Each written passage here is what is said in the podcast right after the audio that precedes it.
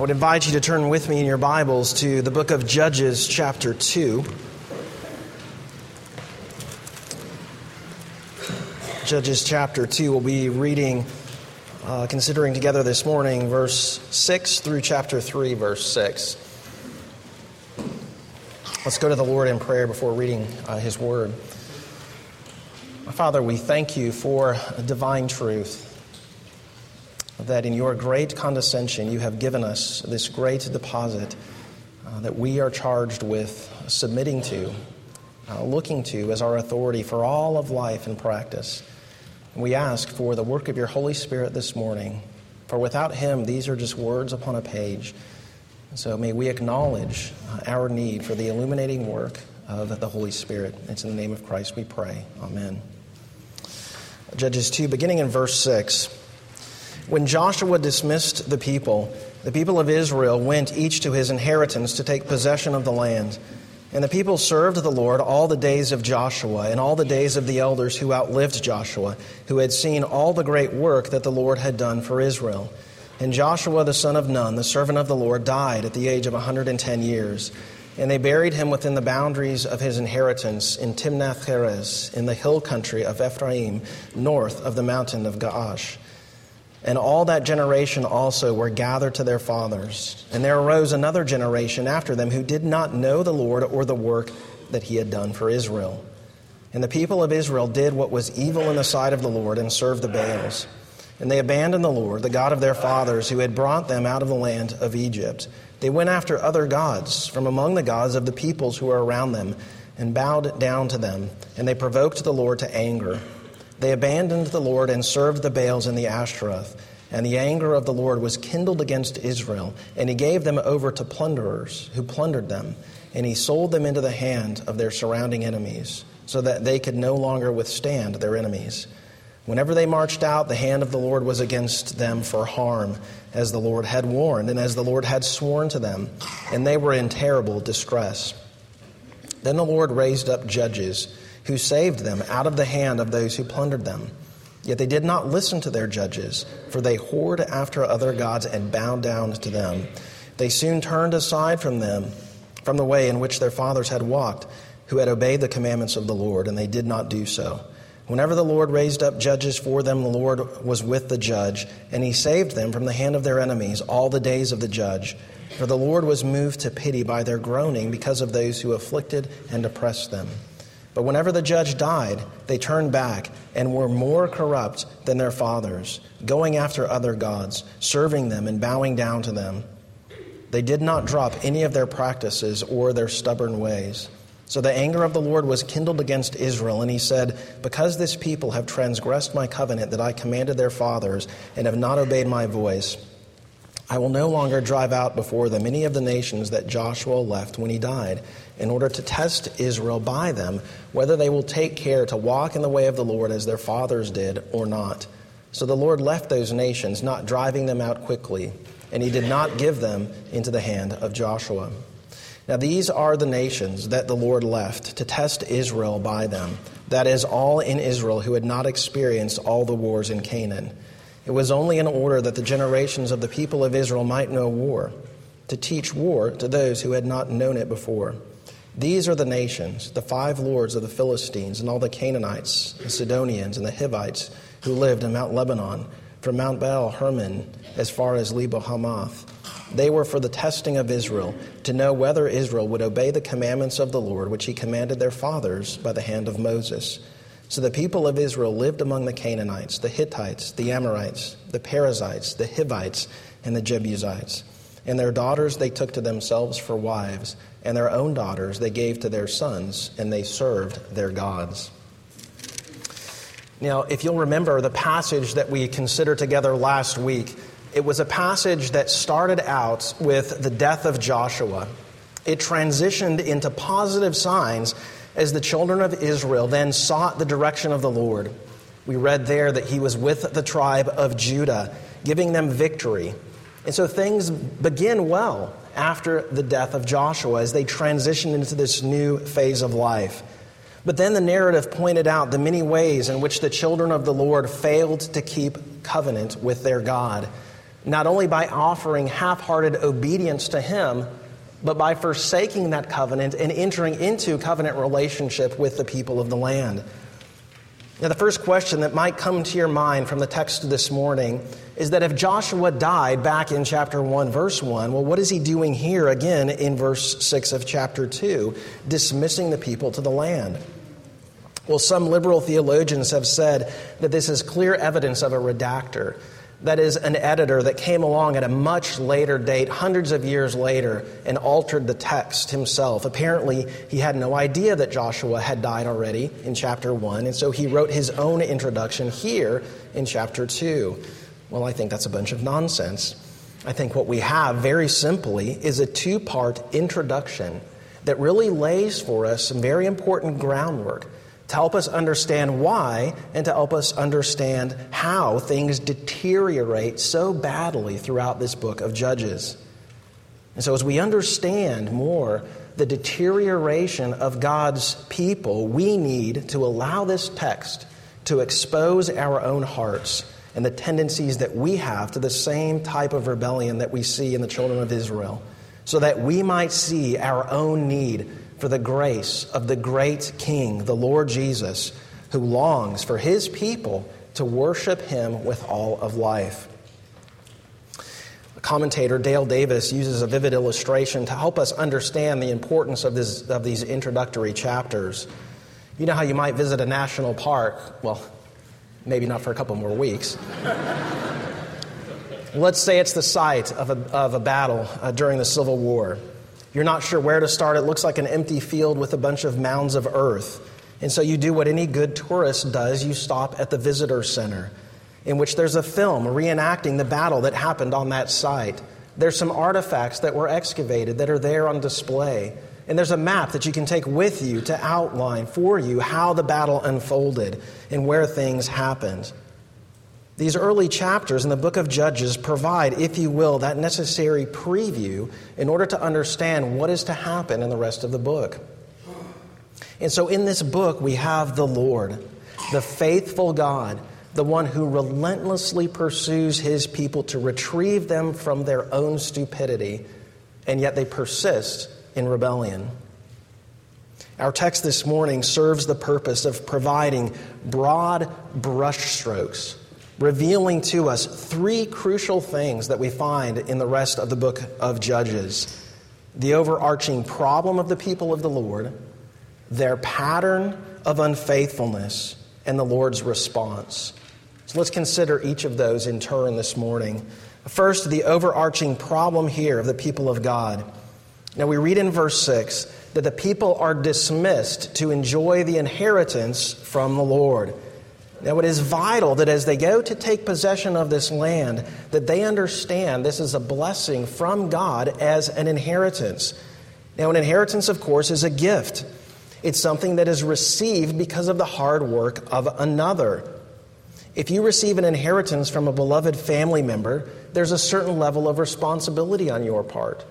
Responsibility to be grateful, to be humble, to be good stewards of that which has been entrusted to you because you know that what you have is the result of the work of another, one you love and respect and honor. And so to inherit the land comes with it inherent responsibility to honor the one, the Lord, who has given this land to them. I mean, you have a bunch of nomads, right, with no military training at all. Any achievement in victory clearly comes because their God is with them. And yet, over time, they live as though it's their own. They live as though it's something that they have earned, that they deserve. And we too, when we fail to remember that it is all of grace, we quickly become proud and divisive people. But in verse 7, and this is where we have this glimmer of hope again, it comes as this first generation worships the Lord, understanding that this land is a gift from Him. And then we read that Joshua lived to the ripe old age of 110, clearly an indication of the Lord's blessing upon him. And then, as he dies, Joshua is buried within the borders of his inheritance. You see, even after his death, he still belongs to the Lord, the great king, the great judge, who in his persevering grace brings his people home to be with himself. Amazing comfort. And so we see here again that the Lord is the principal character of this book, preserving, governing, ruling, guiding his people. Therefore, there ought to be wholehearted obedience and devotion to God. As we saw in the narrative last week, though, after the death of Joshua, things quickly deteriorate. And it's here in verse 10 that we have explicit reason why this apostasy of the people happened. Verse 10 really reflects what the overarching problem in the book of Judges is all about. Look at it again. And all that generation also were gathered to their fathers. And there arose another generation after them who did not know the Lord or the work that he had done for Israel. Now, I think the first question that we should try to answer is so, whose fault is it that this generation arises that has no concern for the Lord? Well, it's not clear from the text whose fault it really is because I think the answer is both generations. Now, there might be some that argue that the older generation is more culpable, but the reality is there are two things going on. Parents and their failure to train their children to know and love the Lord their God and the failure of the next generation as they harden their hearts against the Lord. And so they both have their individual areas of responsibility. As parents, we need to think of our calling to train our children in the way in which they should go. As children, just because you're a child, that doesn't mean that you're off the hook. You are called to listen, to be teachable, to hunger, and to thirst for the truth of God's Word. And if you don't have children, or if your children are out of the home, well, you're not off the hook either. Because we live in a covenant community. And every time we have the privilege of baptizing one of our covenant children, we take vows to assist those parents in the nurturing of that next generation. We are all charged with passing on that good deposit of truth to the next generation.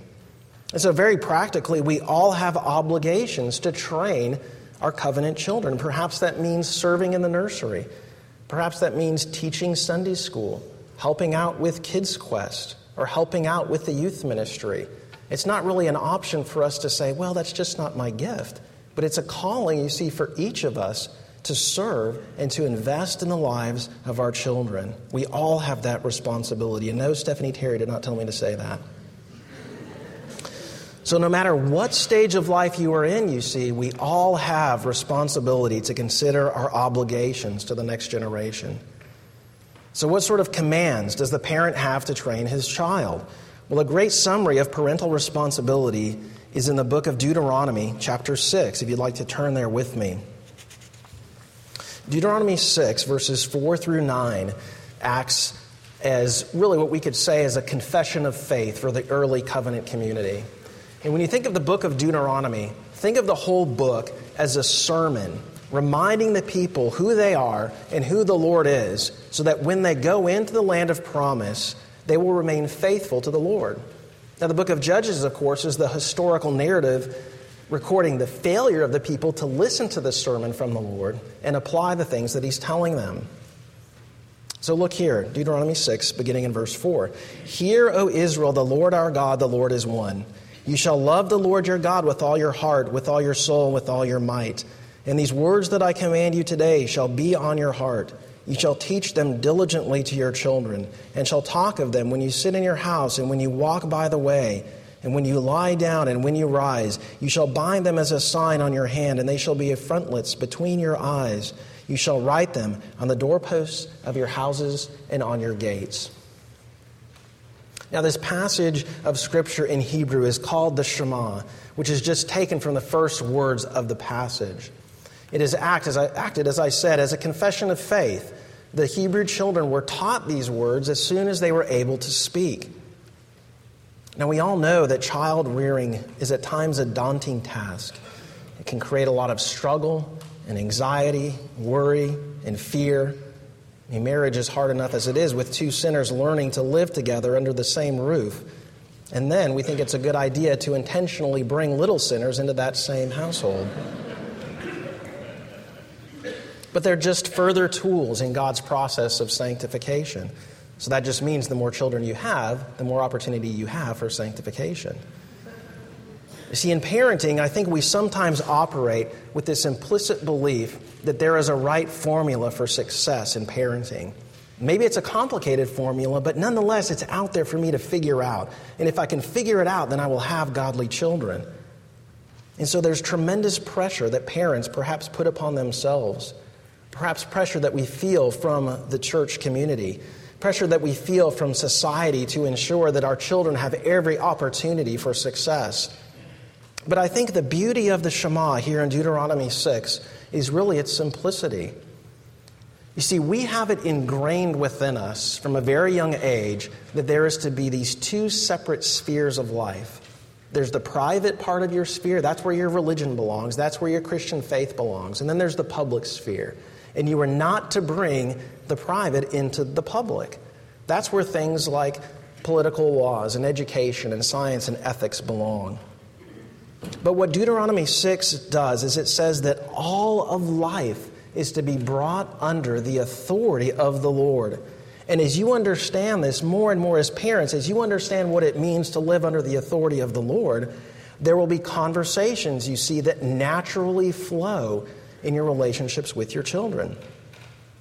And notice the first crucial command from Deuteronomy 6 love the Lord your God.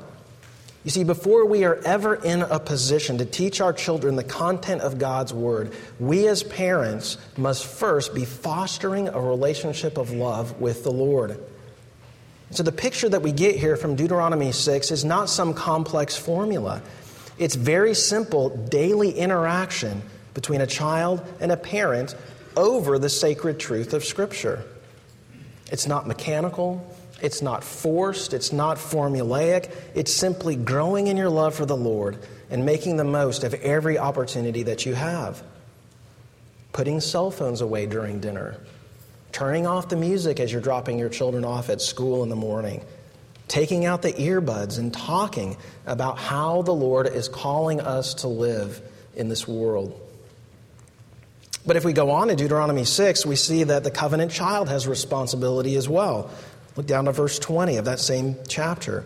When your son asks you in time to come, what is the meaning of the testimonies and the statutes and the rules that the Lord our God has commanded you, then you shall say to your son, We were Pharaoh's slaves in Egypt, and the Lord brought us out of Egypt with a mighty hand. And so we're to envision, again, this natural conversation that occurs in the course of daily life. The parent is seeking to grow in love for the Lord God striving to live by God's word. The parent is intentionally seeking to bring the truth of God's word to bear on every aspect of life.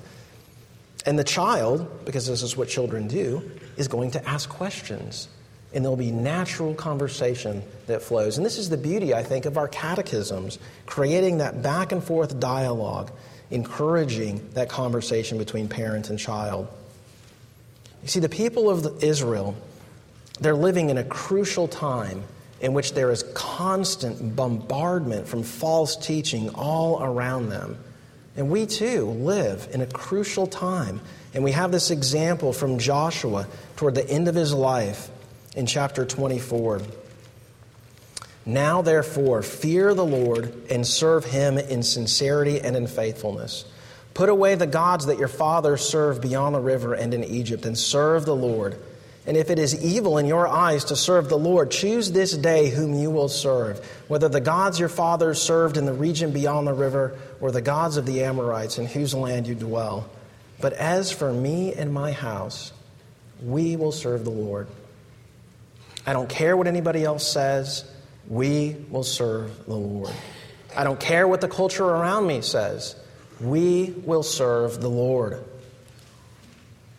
And there were two areas of failure back in Judges chapter 2, verse 10 that they neither knew the Lord nor what he had done for them.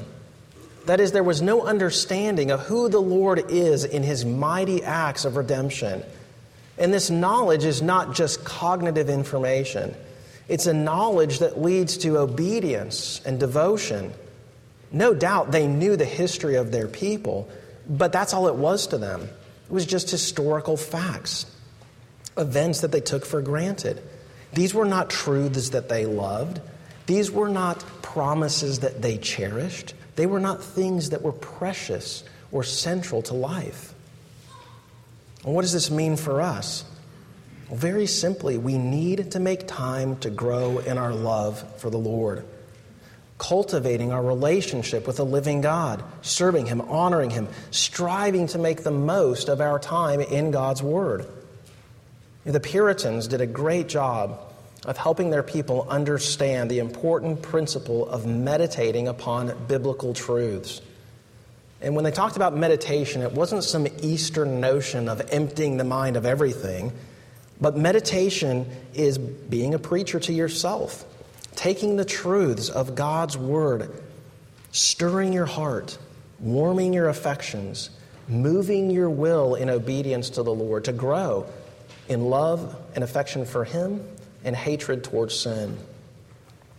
Now, perhaps that looks like reading a short passage of Scripture each day, praying over the truths that you read. What does it teach me about the nature of the Lord? What does it teach me about myself and my need for the finished work of the Lord Jesus? Taking the content of what you have read and praying over those truths, recalling it throughout your day, resolving even to take that one singular truth from God's Word and driving it deep, deep into your heart. I mean, we all know that life is busy, but as parents, or for any of us, at whatever stage of life we are in, we simply cannot allow the busyness of life to crowd out the importance of time in God's Word. The Puritan Samuel Davies said, What is your time given to you for? Is it not principally that you may prepare for eternity?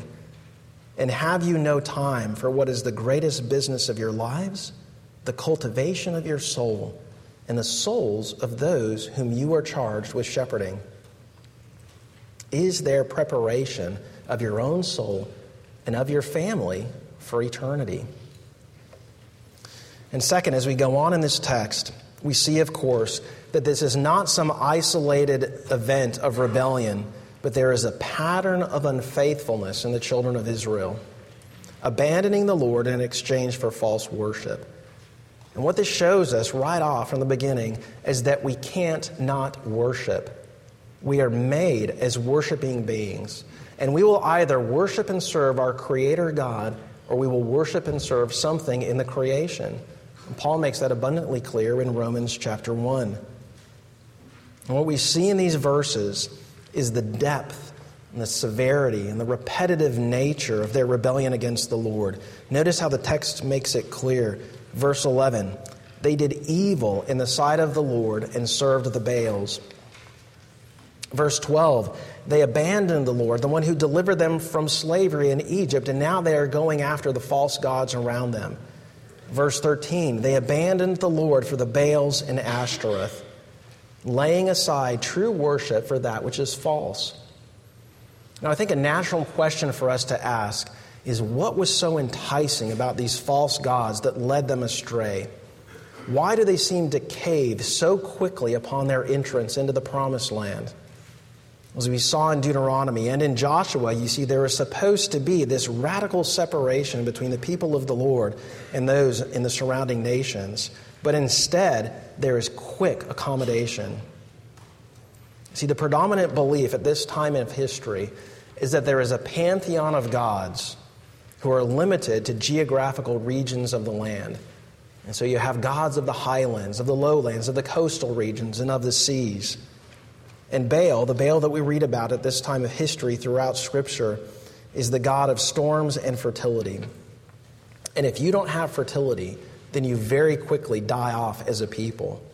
Fertility in the form of children, fertility of crops and of livestock. And so for the Canaanites, Baal and Ashtoreth must be involved together in order for the rains to come and for fertility to result. And this led to temple prostitution as a form of their worship. And one commentator wrote, and this is somewhat crass, but important for us to understand the seduction for the children of Israel.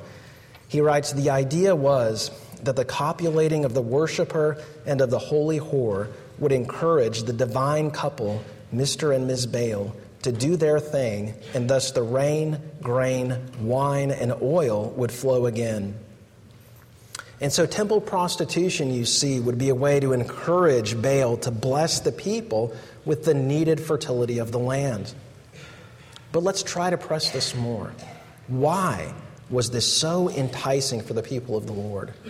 They know that it was their God that delivered them. They know that He provided all of their needs for them in the time of their wilderness wanderings out in the desert. That was a much more hostile environment than this fertile land of Canaan. So, why abandon Him now in favor of these false gods? Well, no doubt there is the enticement of pleasure, the seduction of having one's lustful desires gratified as they see the allure of temple prostitution. Society as a whole is accepting of this promiscuous behavior, and that's going to have its impact upon us. No parallel between then and our own time, is there? Further, the people probably reasoned to themselves perhaps God was a geographical deity, and perhaps it was just that that land of the desert was the region in which he ruled over. But we're in a new land now. Perhaps this is not his territory. Shouldn't we just cover all of our bases to make sure? we're coming into a land that is filled with fertility, and it's people who are here worshiping this false god Baal. Obviously, that worship is producing results. If our very life depends upon the fertility of the land, if our very life depends upon the stability of the economy, if we get that wrong, we're doomed to failure. And so they're being influenced by the ideology of the land.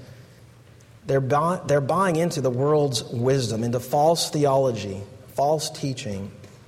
But notice that this is not, again, an isolated event. The Lord delivers them over to the hand of their enemies as an act of discipline, as He lovingly seeks to restore the people to Himself. And yet, the people continue to rebel. Read in verse 17, they don't listen as that judge brings deliverance, but then he dies. That repetitive pattern happens throughout the entire book of Judges. But it's not just a repeating cycle of apostasy, of oppression, of crying out to the Lord, deliverance, and a time of peace, and then renewed apostasy, but it's a downward spiral as things get worse and worse. The judges themselves become worse examples of what a true leader is supposed to be. But the people of the Lord become worse as well in their hardness of heart. And I think what we ought to see here is the frightening nature of sin within our own lives. How often do we too experience consequences for our sinful behavior? We cry out to the Lord and He forgives us, and yet we quickly fall back into that same habitual pattern, and it becomes more and more ingrained in our lives. We're like an addict to our own pleasure, and our hearts become harder and harder as we fail to see or don't want to see the sin within. And this is a problem of unfaithfulness that we could call idolatry. We see it here and we see it throughout the Old Testament. Generation after generation of Israelites struggling with the allure of idolatry. The people of God are called by His grace to be in a covenant relationship with Him. It is a relationship that is likened to a marriage relationship. And at times, the Lord refers to himself as the husband to his people in such places as Isaiah 54, Ezekiel 16, and the book of Hosea. A covenant, marital relationship between the Lord and his people. It is to be a relationship that is exclusive and permanent, binding, public, a relationship that is growing in love, affection, and faithfulness. And so when the people of God worship these false gods, they are guilty of spiritual adultery. Now, idolatry is not some simple, outdated, unlightened notion that we have progressed beyond. Idolatry is alive and well within the hearts of each one of us. You see, they worshiped the Baals because they wanted fertility. They wanted control. They wanted comfort. They wanted predictability and security. They wanted an investment that made good on its return. They wanted the lust of their hearts satisfied. They wanted their senses tantalized. Perhaps the Lord was not giving them what they wanted as quickly as they wanted it, and so they looked elsewhere. And in that, you see, they are no different than you or I. Perhaps we live as though we have made ourselves who we are today. Perhaps we puff ourselves up in our own morality, our own insight that makes us more perceptive than another. Perhaps we believe that our own diligence and work effort has led to success, whether that's diligence in our work effort academically, vocationally, or athletically. At whatever point in life, you see, we set aside the grace and goodness of God and live as though we have gotten where we are because of our own achievement, as though we have made ourselves who we are, we are right there with the children of Israel, bowing to those false gods of our own making, a God that doesn't even exist, and a God that seeks to enslave us. You see, when we think that something in the created realm can give us security and safety fulfillment. We are, we are there with the people of Israel. Anytime that we look to something or someone besides the Lord to give us what He alone can give, we are guilty of idolatry. And if our hearts are idol factories, as Calvin said, well, how do you go about identifying the idolatry within? Well, David Powlison, in his article, Idols of the Heart and Vanity Fair, he says that one way to identify those idols within is to ask ourselves thoughtful, provoking questions to reveal our heart's functional trust. You see, we will spend hours upon hours each week investing in the financial stability of our life, but will we take time to give thoughtful consideration to the state of our own soul? And so you could start, Powlison says, by looking at your own thought life. What captivates my mind? What sorts of things do I have to exert no effort to think about, to fantasize about? Within those private recesses of my heart, what is it that brings me joy and comfort? You could consider how you spend your resources. How do I spend my time and my money? How do I view my time and my money? As treasures for me to hoard? Do I see them as extensions of my identity, things that reflect my value and my worth? Jesus said in Matthew 6, Where your treasure is, there your heart will be also. Where does my functional theology not line up with my confessional theology? Where do I get frustrated and discouraged with my circumstances or people in my life who don't do the things that I want them to do? What about when I pray to the Lord and things don't work out the way that I want? Where do I confess that I believe in the sovereignty of the Lord, but grumble and complain about my circumstances or the people that He puts into my life? And again, this takes thoughtful attention on our part to uncover the idols within. But you see, we're taking time to nurture our souls for eternity. And so all of life is worship. Lastly, how does the Lord respond to the foolishness of his people? Well, remember last week in verses 1 and 2 of chapter 2, we see that the Lord responds in both grace and judgment. Verse 1, he says, I will never break my covenant with you. In verse 2, you have broken my covenant by entering into covenants with people of the land. And now there will be judgment. And we saw how it's ultimately in the cross of the Lord Jesus Christ that justice and holiness of the Lord is maintained, and faithfulness, forgiveness rather, and grace and mercy is extended to God's people. And we see grace and judgment again here in verses 15 and 16. Verse 15 Because of their rebellion, the Lord is handing them over to their enemies who will defeat them. Verses 16 and 18 Then the Lord is moved to pity, and he raises up judges to save them. And notice that it is the Lord who is against his people in discipline, and it is the same Lord who raises up judges to deliver them. Judgment and grace, discipline and mercy. And I think we can begin to understand what the Lord is doing as we consider the anger of the Lord as it is mentioned throughout this passage in verses 12 and 14 and 20.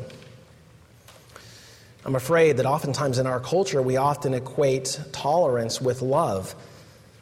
But tolerance is not at all love. Tolerance is actually indifference, which is worse than hatred. You see, anger is put on display when the love of our hearts is threatened. For example, I might get angry when things don't go the way that I want because I want control. My love for control is being threatened, and so I get angry when the love of my heart is in jeopardy. But the anger of the Lord is directed toward his people because of his love for them and his love for his glory. He is a jealous God who has every right to demand fidelity and faithfulness from his people. And he is angry at their adulterous hearts, which they have given in affection to another. And what I'm convinced that we are meant to see from this book of Judges is the unchanging nature of the Lord. No matter how bad things get in this book, no matter how pessimistic things might appear to be from a human perspective, it is the Lord and His relentless grace that we are meant to see. And so when we read these narratives in the Old Testament and we see the failures of Israel again and again and again, the temptation for us might be to get exasperated with them. What is their problem? Do they not know how gracious God has been to them? Do they honestly believe that they received this inheritance because of some effort in their own lives? Why are they so stupid? As though it's an issue of intelligence or lack of information. And if we think like that, the temptation for us might be to look down upon them because of our own pride and our own morality and our own enlightenment. On the other hand, as you see your own heart exposed, as you see yourself there, right along with the children of Israel, acknowledging that, you know, if I was there, I would have done the exact same thing. Then you begin to see perhaps the same patterns in your own life, the same failures, the same spiraling into weakness. But the temptation there could be to plunge yourself into discouragement because you can't seem to get rid of that struggle in life. But as you see your weakness, as you see your desperate need for God's grace, then the book of Judges is accomplishing its purpose working humility, dependence, gratitude within, as you understand that you are living vicariously through another, through the Lord Jesus. See, if you think that the message of the book of Judges is learn from their mistakes so that you won't fall into the same pattern of sin and disobedience, then you're still not seeing your sin with clarity. Instead, as you see the depth of your own sin, you will begin to understand more fully your utter helplessness and your need for grace alone. Someone writing on this book of Judges says, No earthly leader can save. No earthly leader can possibly provide the adequate leadership and deliverance that we need as finite, sinful, weak, immature people. God raises up patriarchs, but they fail. He raises up priests, but they are inadequate. God gives them judges, but they can't save. God provides a king, but no human king could ever deliver. God gives prophets, but no human prophet can save them. God would let this sinful people who were determined not to rely on Him to rely on every other possible means until every other possible means is exhausted. Finally, they would learn that the only one who could save them was God Himself, and then they would turn to Him. This is what the book of Judges is meant to do for us as well. And you see, as you read this book and you see this downward spiral, you are meant to get emotionally and morally exhausted you are meant to despair of trusting in anyone else to save you than the Lord Jesus. May the Lord be pleased to take the eternal truth of His Word and write it upon our hearts.